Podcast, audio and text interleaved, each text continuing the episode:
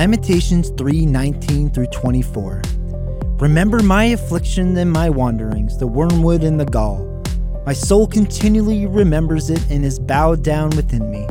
But this I call to mind, and therefore I have hope. The steadfast love of the Lord never ceases. His mercies never come to an end. They are new every morning. Great is your faithfulness. The Lord is my portion, says my soul. Therefore, I will hope in him. Welcome to the Bridgeway Christian Church Daily Advent Devotional for Saturday, December 3rd. My name is Josh, and I serve as the Director of Connections and Communications at Bridgeway. Today, I'm going to talk about discovering hope for the future. As we sat there on the table in the exam room, our fears and worries began to swell.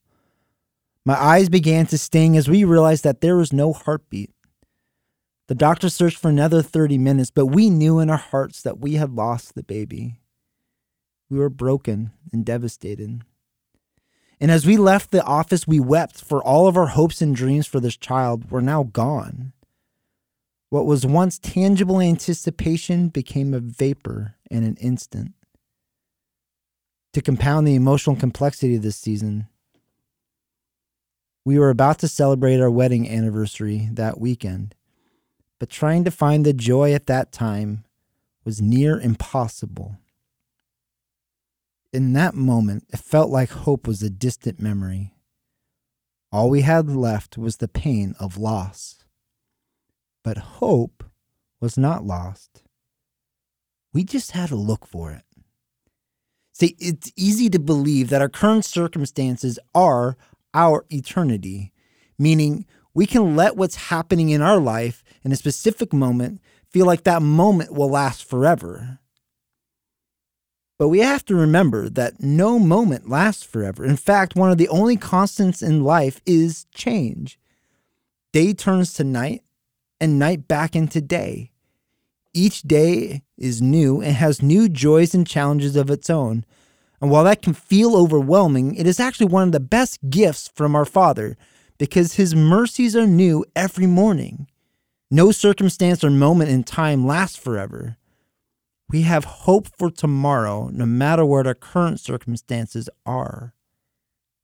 So, how do we discover hope for the future when we are in the midst of pain and loss? We remember. My soul continually remembers it and is bowed down within me. But this I call to mind, and therefore I have hope. The steadfast love of the Lord never ceases, his mercies never come to an end. They are new every morning. Great is your faithfulness. We remember that our God is faithful. We have hope because we remember that our God is faithful because he's been faithful in the past. The best predictor of future behavior is past behaviors. Our God is consistent and unchanging. He has been faithful, He is faithful, and He will be faithful. This is how we discover hope for the future by remembering all of the mercies God has shown us in our past. About a year after our miscarriage, we were gifted with a new child. We welcomed our son Declan into the world. And we had lots of fears with this pregnancy, but we had to remind each other that God is in control and He was faithful. And now our son is a daily reminder of God's faithfulness. I have hope for my future because I have seen God do incredible things in my life. When I feel stressed, alone, or discouraged, I reflect on the gift of my children and see how God has been with me every step. They remind me that I have reason for my hope. The Lord is my portion, says my soul. Therefore, I will hope in him. When it comes to the holidays, when it comes to the idea of hope, there are a few different kinds of people. There are those who have never experienced the joy of Christmas, that when you bring up the holidays, it only brings up pain, and they dread this time of year. Then you have others who have fond memories of Christmas, but this year just isn't a good one. Maybe they've experienced a recent loss, a change in life circumstance, and they are dreading the Christmas season, the first Christmas without the loved one. And then there are those who are having a great Christmas this year. For those who have a lot of pain when it comes to Christmas because of traumas or loss, no matter what you experience in the holidays, past or present, know this God loves you and sees you. He has new mercies for you every morning. He is steadfast and consistent. He sees the hurt and he embraces you.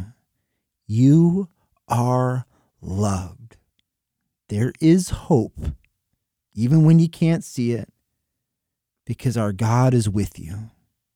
For those who have had great Christmases in the past, but your current circumstances are bleak, I encourage you with this today doesn't last forever.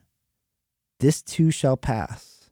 You never get over losing a loved one, but it does become easier to find the joy in the present. So let yourself remember the past Christmases with fondness and allow those memories to bring you hope so that you can experience joy again. Even when it doesn't feel possible, our God is possible. And He is with you. He loves you. He embraces you. And allow yourself to experience the joy of this season. For those who are experiencing this Christmas season with great joy, I encourage you to write down these memories. Take it all in and thank God every day for the blessings He has given you. Because in the future, there's going to be some storms and there's going to be some trials. There's going to be ups and downs. And it's not about avoiding the storms or avoiding the trials. It's about remembering who God is in the midst of them. Make today stone of remembrance where you remember what God is doing in this season so that when those times come, you can look back on today and say, God is faithful. He's been so good to me. I have hope for my future. We have hope because our God is with us. We have hope because our God has shown himself to be trustworthy and to be faithful. Hold on to Jesus because he is with us. God bless and have a Merry Christmas.